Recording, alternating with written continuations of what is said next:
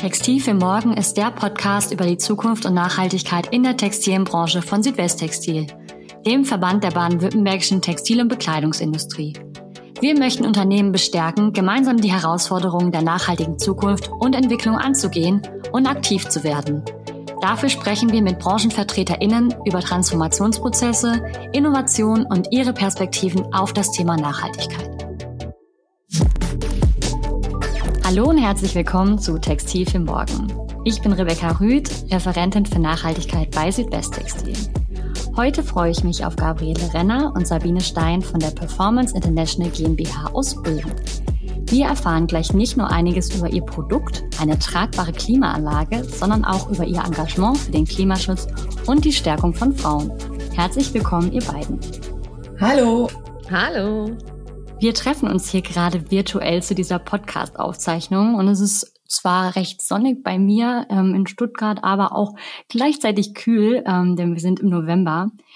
Erinnert ihr euch denn in diesem oder einem der letzten Sommer an einen besonders heißen Tag, um mal so in das Thema einzuleiten? Ja, auf jeden Fall. Also da war ich ähm, beim Kunden unterwegs oder war auf dem Weg zum Kunden und da hat es 38 Grad und es war Stau äh, auf der Autobahn wegen einem Unfall und ähm, das war also unerträglich. Äh, ich hatte Gott sei Dank unsere äh, Kühlweste dabei, weil ich die ja immer vorbereitet dann auch mit zum Kunden nehme. Also ich hatte weniger das Problem, aber ringsherum hatten schon einige äh, ganz gut zu kämpfen mit der Hitze. Und vor allem, es ist dann auch Johanniter ausgerückt und hat Getränke verteilt, wenn man da schon relativ lange gestanden ist.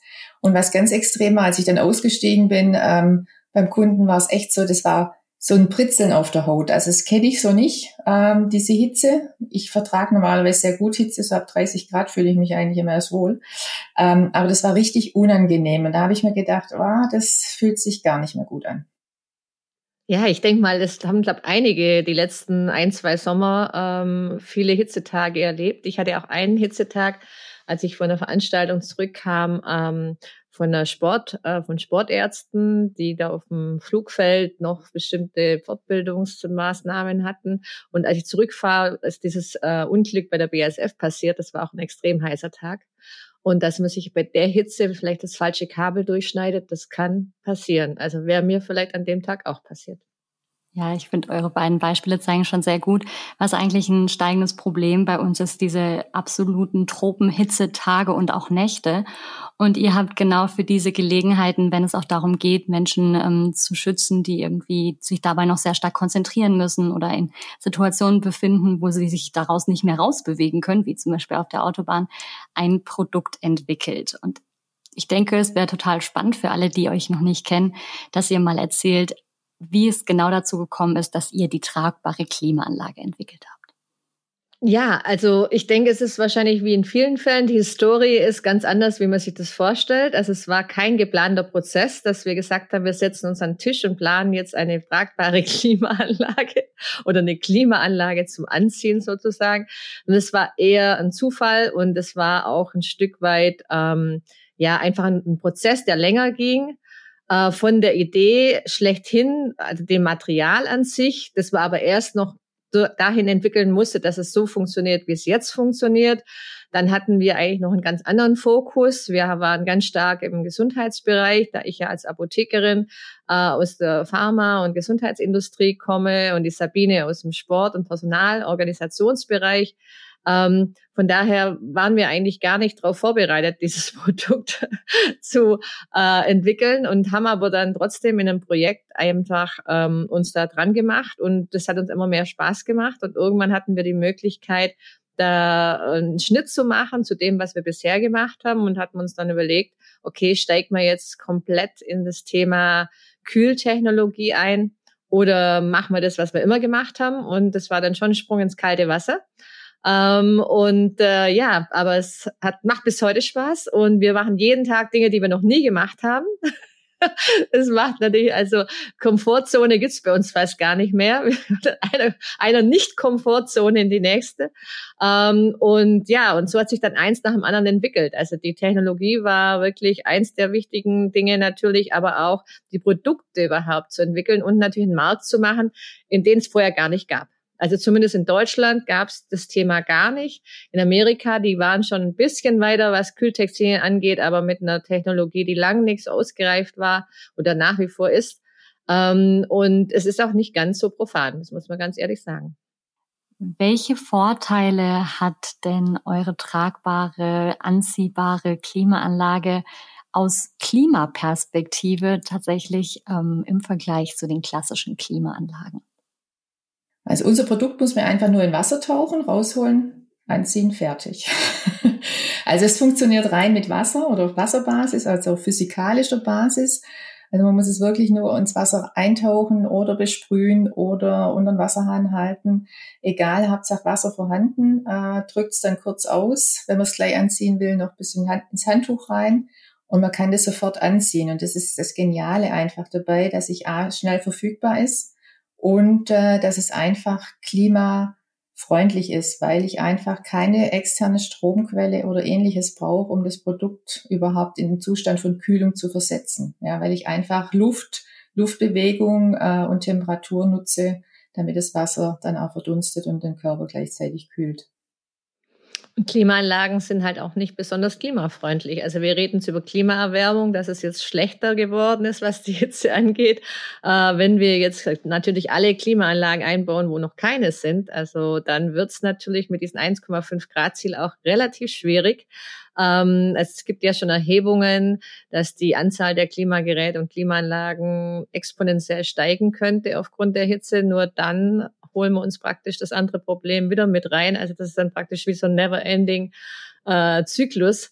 Und äh, wir müssen eigentlich gucken, dass wir von den, von den Klimaanlagen wegkommen.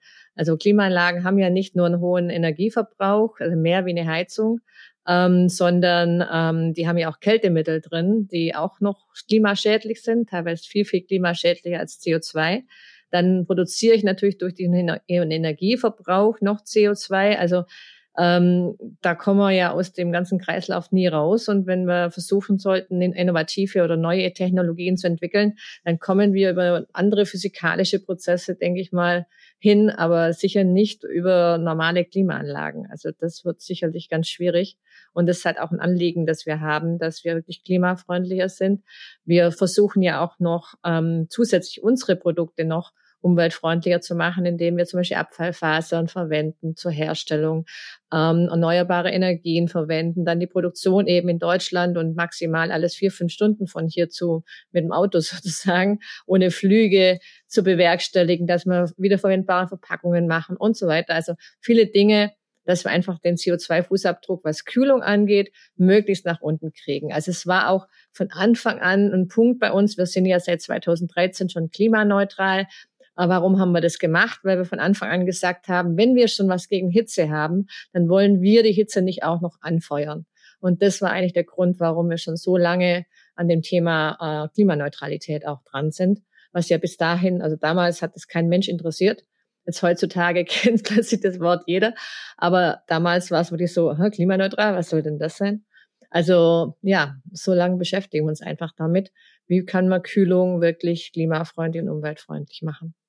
Ja, das ist tatsächlich, finde ich, ein ganz tolles, ganzheitliches Konzept. Und ich habe euch, glaube ich, mal vor zwei Jahren in unserem Magazin auch als die Klimaheldinnen betitelt, nicht umsonst, weil ihr eben bei dem Thema auch schon so lange so ganzheitlich unterwegs seid.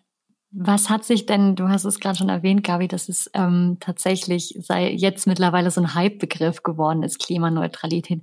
Was hat euch denn damals ähm, dazu bewogen? Wie seid ihr diesen Prozess angegangen und was bedeutet Klimaneutralität eigentlich für euch dann in der umfassenden Bedeutung? Also das Ganze ist ja nicht ganz profan. Ähm, natürlich kann man jetzt sagen, man pflanzt zehn Bäume und ist dann fertig. Das kann es aber nicht sein. Also zumindest aus unserer Sicht ist das nicht der richtige Ansatz. Wir haben erstmal geguckt, wie können wir denn unsere Prozesse verbessern. Also wie gesagt, ob das Abfallfasern sind, kurze Wege, gucken, dass wir verschiedene Dinge drumherum. Also den ganzen CO2-Fußabdruck, den wir natürlich erstmal analysieren mussten. Das ist auch eine relativ große Aufgabe. Ich weiß gar nicht, ob ich so viele Excel-Sheets vorher schon mal gesehen habe auf einem Fleck ähm, bis man das alles hatte und dann zu gucken, wo kann man reduzieren, weil es war jetzt nicht unser Ziel, einfach zu kompensieren, damit man sagt, okay, damit ist es irgendwie rechnerisch weg, sondern einfach mal zu gucken, was kann man denn schon machen, damit man den reduziert. Wir sind ja auch ein Startup gewesen, als wir angefangen haben, oder klar, ähm, und nach wie vor eigentlich noch ein, auch noch ein kleineres Unternehmen. Da kann man natürlich nicht äh, unzählige CO2-Kompensationen finanzieren. Ähm, das heißt, es war nicht unser Ziel, möglichst wenig an zu kompensieren, aber natürlich schaffen auch wir das nicht, alles wegzudiskutieren und kompensieren dann tatsächlich nur das, was wirklich nicht mehr anders geht. Und da versuchen wir auch wirklich ähm, die, die Dinge so anzugehen, dass wir da Goldstandard äh, beziehungsweise andere verifizierte Projekte, die auch noch einen sozialen Hintergrund haben, das ist uns auch immer noch ganz wichtig, dass es jetzt also nicht nur um irgendwie Bäume pflanzen geht, sondern wirklich auch noch den, den, die sozialen Aspekte mit reinzunehmen, dass dann die Bevölkerung in dem entsprechenden Projekt auch noch was davon hat. Also das sind so die Ansätze, die wir da, die wir da angehen. Also dass wir es einfach möglichst nachhaltig machen und nicht nur äh, klimafreundlich. Ja, das ist auch spannend, ähm, dass du das jetzt so zusammenfasst als nachhaltige Klimaneutralität, weil, glaube ich, der, der Begriff gerade auch durch die Werbung so, so stark geprägt wird. Wenn ihr jetzt anderen Unternehmen, jetzt, die sich mit dem Thema noch nicht so lange beschäftigen, einen Rat geben könntet, wo, wo fängt man am besten an? Ähm, was sind die wichtigsten Schritte beim Thema Klima? Also das Wichtigste ist, denke ich mal, dass man sich die eigenen Prozesse und die eigenen Produkte dahingehend genau anschaut. Also da gibt es schon ganz, ganz viele Möglichkeiten und das muss auch nicht immer nur der Geschäftsführer machen oder der Nachhaltigkeitsbeauftragte. Oft kommen die Ideen auch aus anderen Ecken. Also wir haben dann damit angefangen und plötzlich hat dann die eine oder andere Mitarbeiterin gemeint, warum fahre ich eigentlich nicht mit meinem äh, Mann zusammen zur Arbeit oder warum fahre ich eigentlich nicht mit dem Fahrrad? Also lauter solche Dinge und, ähm, und da gibt's eben ganz viele Ansätze oder einfach mal das Geschäftsmodell auch dazu, dahingehend zu überprüfen, äh, was man machen kann. Und dann gibt es natürlich zwischenzeitlich auch viel Technologien. Also es geht mir persönlich oder auch uns im ganzen Unternehmen nicht darum, dass wir jetzt alle ins Mittelalter gebeamt werden, alle zu Fuß laufen, ähm, nur noch das an Essen, was wir im Garten haben oder so. Also das ist nicht unser Ziel, äh, sondern es muss möglich sein. Und da bin ich mir ganz sicher, wenn wir auf den Mond fliegen können, dann kriegen wir auch das hin. Und äh, dann denke ich mal, gibt es genug Technologien. Und ich freue mich total, wenn ich wieder irgendwas lese, wie jemand ein Lithium aus Luft macht und was weiß ich. Es gibt die tollsten Sachen. Ähm, und wenn wir da viel mehr nutzen würden, dann denke ich mal, ja, dann, dann kommt man auch relativ schnell dahin. Da muss man manchmal Augen und Ohren offen halten und vielleicht auch in anderen Branchen mal schauen. Also wenn man jetzt sagt, man hat vielleicht wirklich einen extrem energiereichen Prozess, wie schaffen das andere, den vielleicht nach unten zu kriegen. Also man kann da schon viel, viel lernen von anderen und aber auch natürlich mit Partnern zusammenarbeiten. Ich denke, das ist auch ganz wichtig, die wirklich äh, vernünftig arbeiten, also die da auch entsprechendes Know-how haben. Also wir machen das ja mit Climate Partner zusammen, ähm, die da wirklich schon auch seit Jahren sich damit beschäftigen und auch die, die Projekte dann entsprechend passen und da nicht irgendwie nur ja drei Bäume, wie gesagt, irgendwo hin pflanzen. Das kann es nicht sein. Ich denke auch, wenn es ein äh, kleines Unternehmen ist, also wenn man jetzt an Unternehmen denkt, ähm, wenn man klein ist, kann man es noch eher ganzheitlich angucken, ähm, weil dann die, die Schnittstellen so gut wie gar nicht vorhanden sind oder sehr wenige Schnittstellen vorhanden sind. Ähm, wenn es ein größeres Unternehmen ist, dann würde ich einfach mit einem Bereich mal anfangen, den unter die Lupe zu nehmen und nicht und nicht gleich sagen, oh, wir wollen das jetzt komplett gleich mal auf, auf klimaneutral äh, äh überprüfen. Ähm, das wird dann zu, too much und ich denke dann auch, dann verliert man die Lust dran. Also man muss ja auch die Mitarbeiter da mitnehmen, einfach davon überzeugen, dass es jetzt wirklich fürs Unternehmen, für die Umwelt und dann nehmen die Mitarbeiter auch viel mit nach Hause und überlegen sich, was kann ich denn auch zu Hause machen. Also ich denke, wir müssen den Switch hinkriegen, dass die Mitarbeiter da sehr stark im Unternehmen mit eingebunden sind so dass sie das mit nach Hause nehmen dass wir es somit dann auch in die Gesellschaft einfach reintragen. Weil ich denke, das ist die Schwierigkeit momentan, die Gesellschaft dazu zu kriegen, genau in die Richtung zu denken und Dinge zu verändern. Und so wie die Gabi ja auch sagt, man muss jetzt hier nicht nur noch das Zeug aus dem Garten essen und nur noch mit dem Fahrrad fahren. Aber ich denke, das eine oder andere, denke ich, kann man umstellen oder einfach banales Beispiel. Ich habe eine Freundin, die hat während dem Zähneputzen lässt die einfach das Wasser laufen. Das muss man nicht machen. Da kann man das Wasser abschalten und wenn man dann, sag ich jetzt mal, den Mund ausspült, dann kann man das Wasser wieder anmachen. Das sind so Kleinigkeiten, ähm, die ich denke, die man äh, se selber als Privatperson einfach verändern kann und einfach Step by Step da genauso nicht wieder alles auf einmal haben wollen. Das, das, dann verliert man die Lust und die Motivation einfach dabei. Ja, diese kleinen Dinge im Alltag, die kennt, glaube ich, jeder. Und vielleicht ist es auch an der Stelle ein schöner Aufruf in diesem Podcast, dass jeder sich mal Gedanken macht, wo er oder sie zu Hause auch mal überlegen kann, im Kleinen ähm, ein bisschen Ressourcen einzusparen und das Klima tatsächlich ähm, ja aktiv mit kleinen Schritten zu schützen. Jetzt macht ihr aber nicht nur kleine Schritte, sondern engagiert euch auch tatsächlich auf globaler Ebene mit verschiedenen Initiativen beim Thema Klimaschutz, aber auch bei vielen anderen Themen.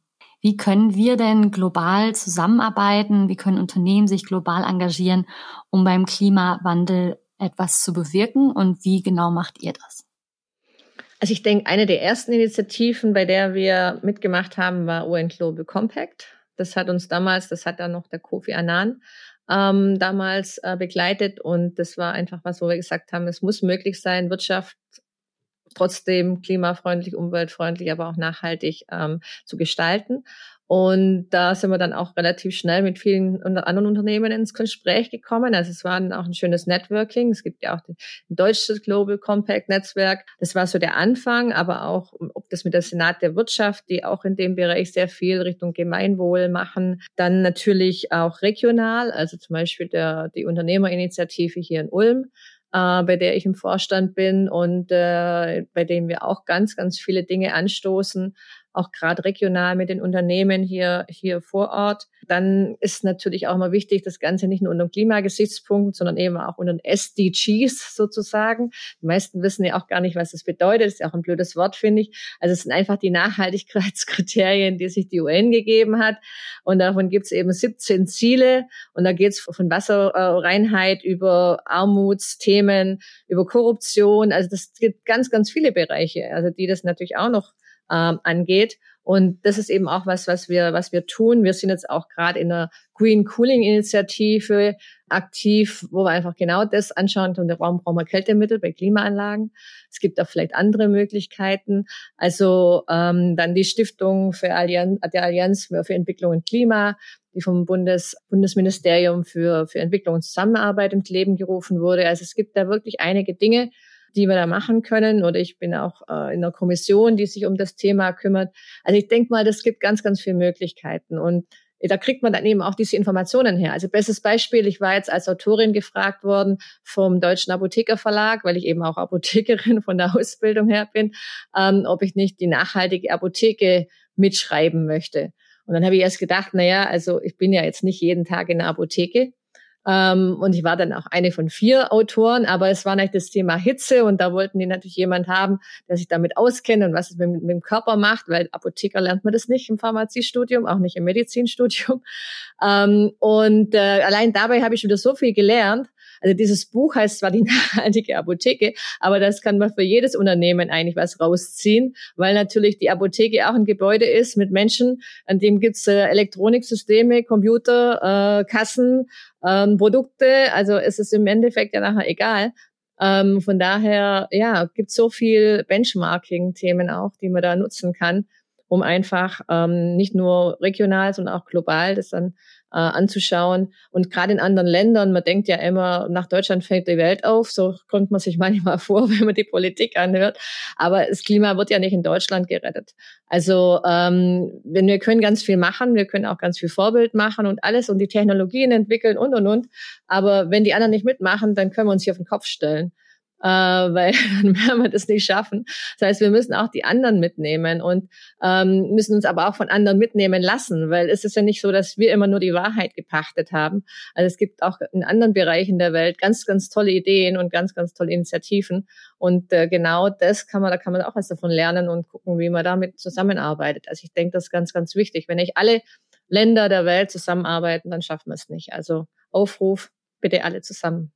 Wir haben vorhin schon von den SDGs, von den Sustainable Development Goals erzählt. Welche sind denn da für euch die wichtigsten Sustainable Development Goals neben dem Klimaschutzziel? Gut, wir haben das Thema Gesundheit und Wohlergehen, das, weil wir da einfach mit unserem Produkt schon sehr viel machen können, weil einfach die Gesundheit des Menschen unheimlich wichtig ist. Haben wir das an für sich auch bei uns ja groß geschrieben. dann ist es bei uns relativ einfach, äh, bei dem Thema Stärkung der Frauen äh, uns stark zu machen. Ähm, das ist uns auch wichtig, einfach diese, das Thema Geschlechtergleichheit, weil wir halt auch immer wieder im um Umfeld einfach auch feststellen, dass sich viele Frauen entweder nicht trauen oder nicht den Mut haben, äh, aus, aus eigenem Antrieb, da sage ich jetzt mal, ja, weiterhin im Beruf zu sein, äh, auch es muss nicht immer gleich Karriere sein oder Führungskraft sein. Es geht generell darum, dass man einfach auch als Frau im Beruf bleibt, den Anschluss nicht verliert und deshalb setzen wir uns da auch stark ein. Weil ich sag, sag auch immer, wenn ihr jetzt nicht dabei bleibt, äh, ihr müsst es so sehen wie, wie eine Investition in die Zukunft. Wenn ihr jetzt als Teilzeitkraft irgendwo reingeht und nicht so viel verdient, weil vielleicht noch Kita-Gebühren oder Tagesmuttergebühren äh, anfallen, aber man muss es einfach als Investition in die Zukunft sehen, um einfach am, am Ball zu bleiben und da nicht den Anschluss zu verlieren. Also da machen wir einfach anderen Frauen Mut, dass sie da einfach dranbleiben und weitermachen wollen äh, und auch den Einstieg wiederfinden. Ich hatte jetzt auch heute Morgen äh, bei uns beim, beim Logistiker ein Gespräch, äh, weil wir auch sehen, dass die Kommissionierung, das machen Frauen einfach besser. Also die packen einfach Päckchen anders als Männer. Äh, das haben wir jetzt ein paar Mal gesehen und jetzt habe ich heute Morgen auch nochmal gefragt. Und dann hieß es, ja, wir kriegen ja keine Frauen. Das sage ich, vielleicht müsst ihr einfach mal umdenken und überlegen, in Teilzeit kriegt ihr bestimmt Frauen. Klar, Vollzeitkräfte vielleicht weniger, aber in Teilzeit. Ja, das will unsere Unternehmensführung eventuell nicht. Und da sage ich ja, ihr müsst sowieso umdenken, weil Fachkräftemangel ist ein Riesenthema, auch jetzt in der Logistik kriegen wir einfach auch mit und äh, da müsst ihr einfach andere Modelle fahren. Ja. Und da habe ich so ein bisschen zum Nachdenken angeregt, hoffe ich doch. Aber das ist uns einfach wichtig, dass äh, ja, das Thema nicht untergeht.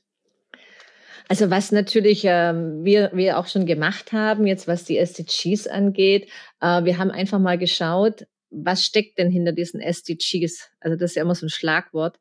Und äh, manchmal steckt hinter manchen SDGs was ganz anderes, als vielleicht auf diesen bunten Bildchen draufsteht.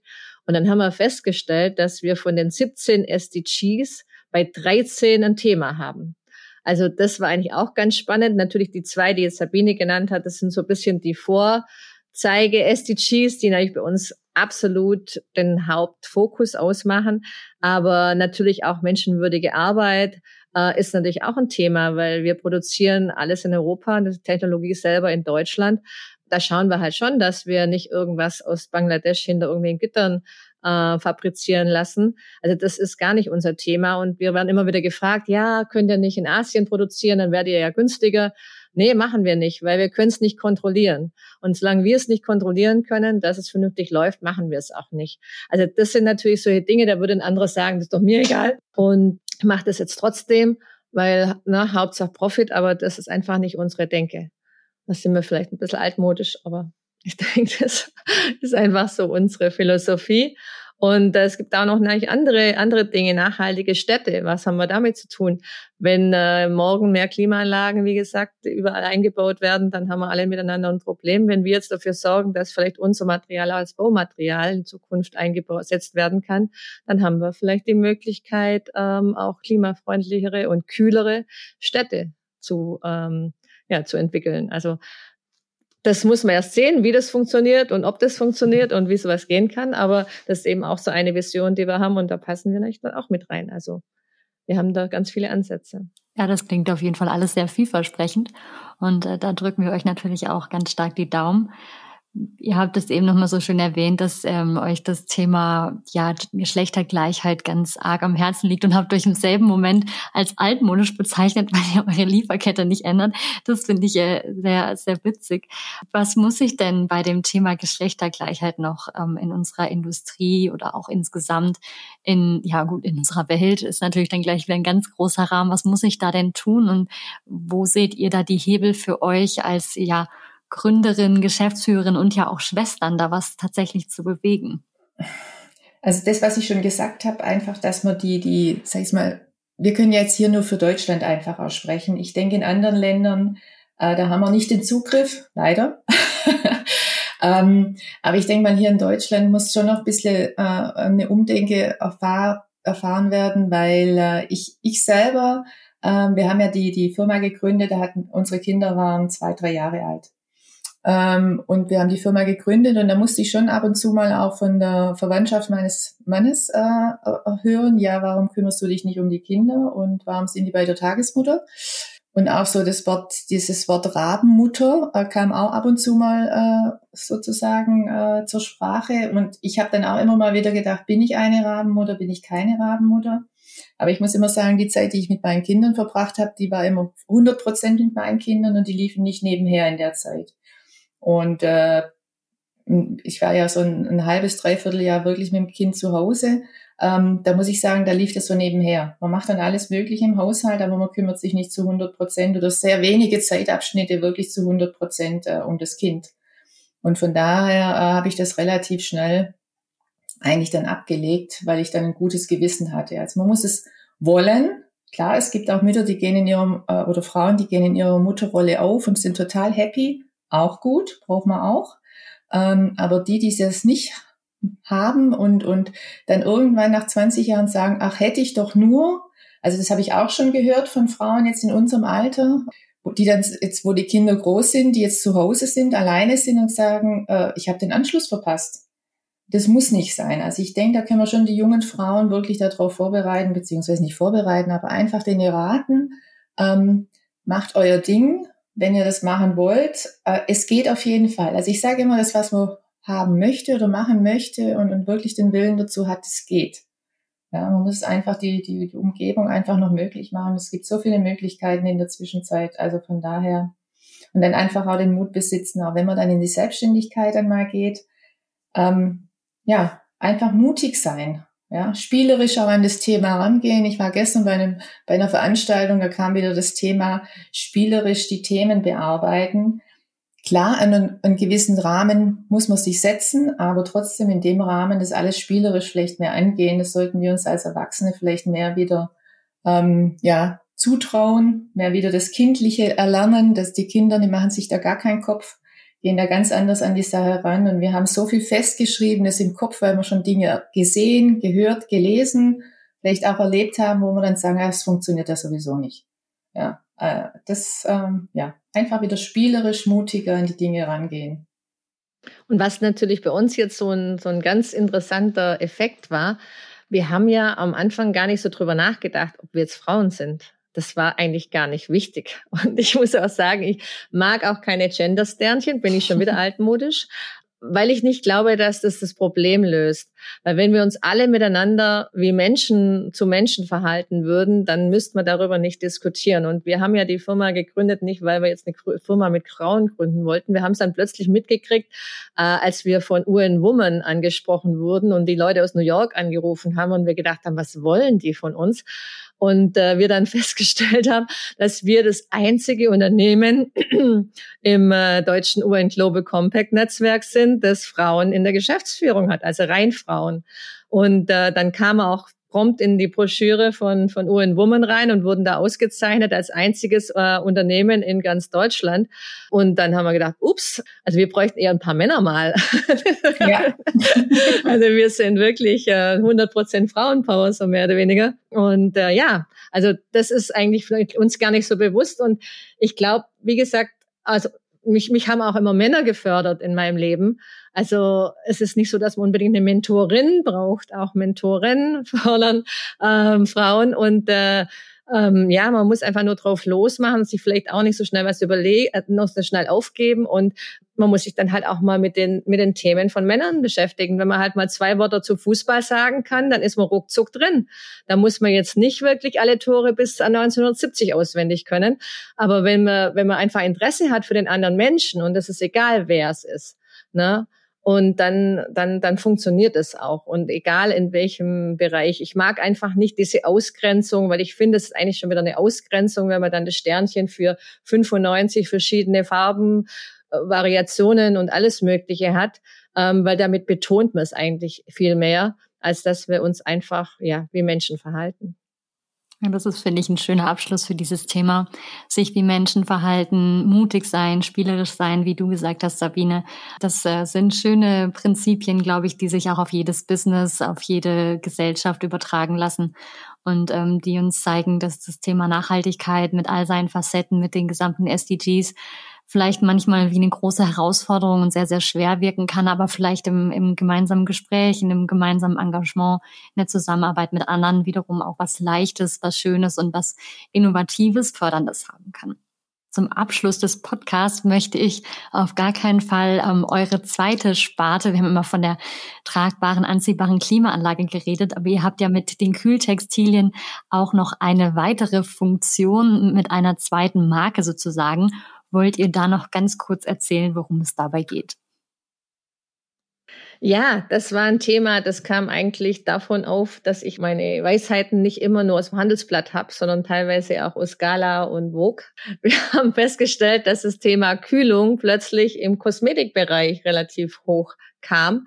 Allerdings mit Kühlsaunen und Kühlkammern und äh, Kryolipolyse und allen möglichen Dingen. Und irgendwann haben wir uns mal gedacht, mein Gott, das, wer will denn in so minus 110 Grad stehen und wer will denn solche eiskalten Platten sich einquetschen lassen?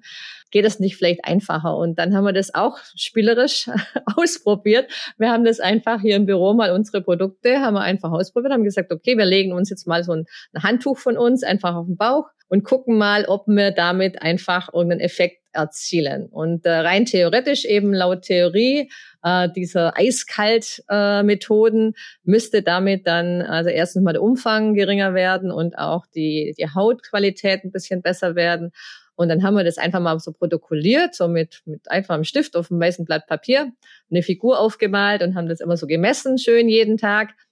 Und äh, nach zwei Wochen haben wir uns dann so ein bisschen angeschaut und die Kollegin meinte dann, also die Krater hier auf meiner Bauchlandschaft, die sind irgendwie kleiner geworden und dann bei der Messen, beim Messen waren auch ein, zwei Zentimeter weniger. Dann haben wir erstmal gelacht und mussten erst noch Prosecco aufmachen, sage ich ganz ehrlich. Das war, haben wir gedacht, das glaubt uns kein Mensch. Ähm, und da haben wir aber dann immer weitergemacht und haben dann auch Messungen natürlich machen lassen. Da bin ich nach Nottingham geflogen, weil da jemand an der Universität eben äh, braunes Fett messen kann mit einer entsprechenden Methode. Und das war für uns wichtig. Warum? Weil diese, diese Methode, die wir mit Slimcool eben erfunden haben und entwickelt haben, die beruht auf dem äh, Mechanismus von braunem Fett. Das ist ein spezielles Gewebe im Körper, das für die Temperaturregulation zuständig ist und immer dann anspringt, wenn es einem kalt ist. Und das Schöne an diesem braunen Fett ist, dass es eben nicht nur Fett hat, sondern das sozusagen das gute Fett, das hat nämlich ganz viel Mitochondrien, sprich Kraftwerke der, Zell, des, der Zellen. Und es heizt praktisch. Und immer wenn natürlich etwas heizt, braucht es Energie. Und die Energie kommt dann aus dem weißen Fett. Das heißt, ich verbrenne sozusagen über durch einen Mechanismus weißes Fett und kann eben dadurch abnehmen. Und das Prinzip haben wir dann auch in untersucht in entsprechenden ähm, Tests mit, äh, mit Ärzten, mit äh, entsprechenden Testpersonen. Und es kam überall was raus. Wir haben jetzt gerade im Moment auch ähm, mit, der, mit der Uni Graz noch eine, und der Uni Lübeck und verschiedenen anderen ähm, Studien am Laufen. Und die Ergebnisse sind wirklich super und das Produkt äh, ist jetzt auch im Markt. Ähm, und äh, wir haben da absolut positives Feedback weil man kann einfach damit ganz problemlos so ein, zwei, drei Zentimeter verlieren. Und das ist das, warum manchmal die Hose spannt oder das einfach einen stört. Also es geht es nicht darum, um, um, um 50 Kilo in zwei Wochen zu verlieren, das ist nicht das Thema, sondern einfach, ähm, ja, das Essen und Trinken, was man möchte und trotzdem nebenher abnehmen. Das ist eigentlich so ein bisschen die Methode der ganzen Sache. Und man muss sich damit so keinen Sport machen, weil unsere Methode funktioniert deswegen so gut, weil man eben dabei nichts macht, weil dann kühlt unsere, unser Material natürlich am allerbesten, ähm, wenn man jetzt nicht selber noch dagegen heizt und dann äh, verliert man am meisten Kalorien. Und das alles dann Kühlung. Ja, das äh, klingt tatsächlich äh, sehr cool und äh, ja, was des Wortes sozusagen. Und äh, das ist auch eine tolle Überleitung zu unserer abschließenden kreativen Frage, mit der wir immer unsere Podcast-Gäste dazu bewegen wollen, eine positive Zukunftsvision zu erarbeiten. Ich würde euch gerne nämlich äh, zum Abschluss bitten, dass ihr ähm, uns, wenn ihr euer Kühl eure Kühltextilien nochmal irgendwo anders zum Einsatz bringen könntet, um ein weiteres äh, Problem zu lösen. Dann, ähm, ja, wenn ihr dann einen Wunsch frei hättet, was würdet, wo würdet ihr die Kühltextilien noch einsetzen für eine ganz neue Produktentwicklung? Also die Gabi, die hat es vorher schon mal so angesprochen. Der Wunsch ist einfach, dass unsere Produkte auch im Architekturbereich, im Baubereich als Baumaterial sozusagen äh, entweder innen drin, also in den Räumen eingesetzt wird, anstatt Klimaanlage. Da haben wir auch schon einen ersten Prototypen mal entwickelt, eine Schiebegardine mit integriertem äh, Q-Line, mit der integrierten Q-Line-Technologie. Es funktioniert. Wir können es uns aber genauso gut draußen im Freien vorstellen, in jeglicher Form. Da denke ich, da war ich, äh, als ich da gestern auf der Veranstaltung war, da ging es darum und ich denke mal, da haben wir gute Chancen, dass da unser Produkt eine neue Anwendung einfach findet, ähm, weil die Bauindustrie, die ist ja sehr CO2-intensiv im Verbrauch, die muss sich umdenken, die muss sich neu erfinden. Und die sind jetzt auf einmal sehr offen für neue Materialien. Und ähm, also wenn das klappt, das wäre wär ein Riesenwunsch, weil dann könnten wir ja auch sehr viel ja zum Klimawandel beitragen. Ähm, das wäre schon genial, ja. Ja, ich denke mal, das wäre wirklich äh, so die Klimaanlage der Zukunft zu gestalten. Das wäre genau unser Ding. Umweltfreundlich, klimaneutral nur mit äh, natürlichen Kältemitteln wie Wasser und Luft. Ja, super. Also das klingt auf jeden Fall nach einer spannenden neuen Anwendung und wir drücken euch ganz fest die Daumen, dass ähm, diese Anwendung dann tatsächlich auch, ähm, ja, auch auf den Markt kommt und ihr damit unsere Klimatechnologien komplett natürlich revolutioniert. Ich danke euch beiden für die Zeit und dass ihr in diesem Podcast dabei wart und ja, freue mich schon auf das nächste Mal. Dankeschön. Jo, tschüss. Vielen Dank. Tschüss. Das war's mit dieser Folge von Textil für Morgen, dem Podcast über die Zukunft und Nachhaltigkeit in der Textilbranche von Südwesttextil. Das dazugehörige Projekt und damit auch dieser Podcast werden gefördert durch den Fonds Nachhaltigkeitskultur des Rats für nachhaltige Entwicklung. Weitere Informationen rund um das Projekt und die Möglichkeiten, sich zu beteiligen, sind unter www.textilfürmorgen.de zu finden.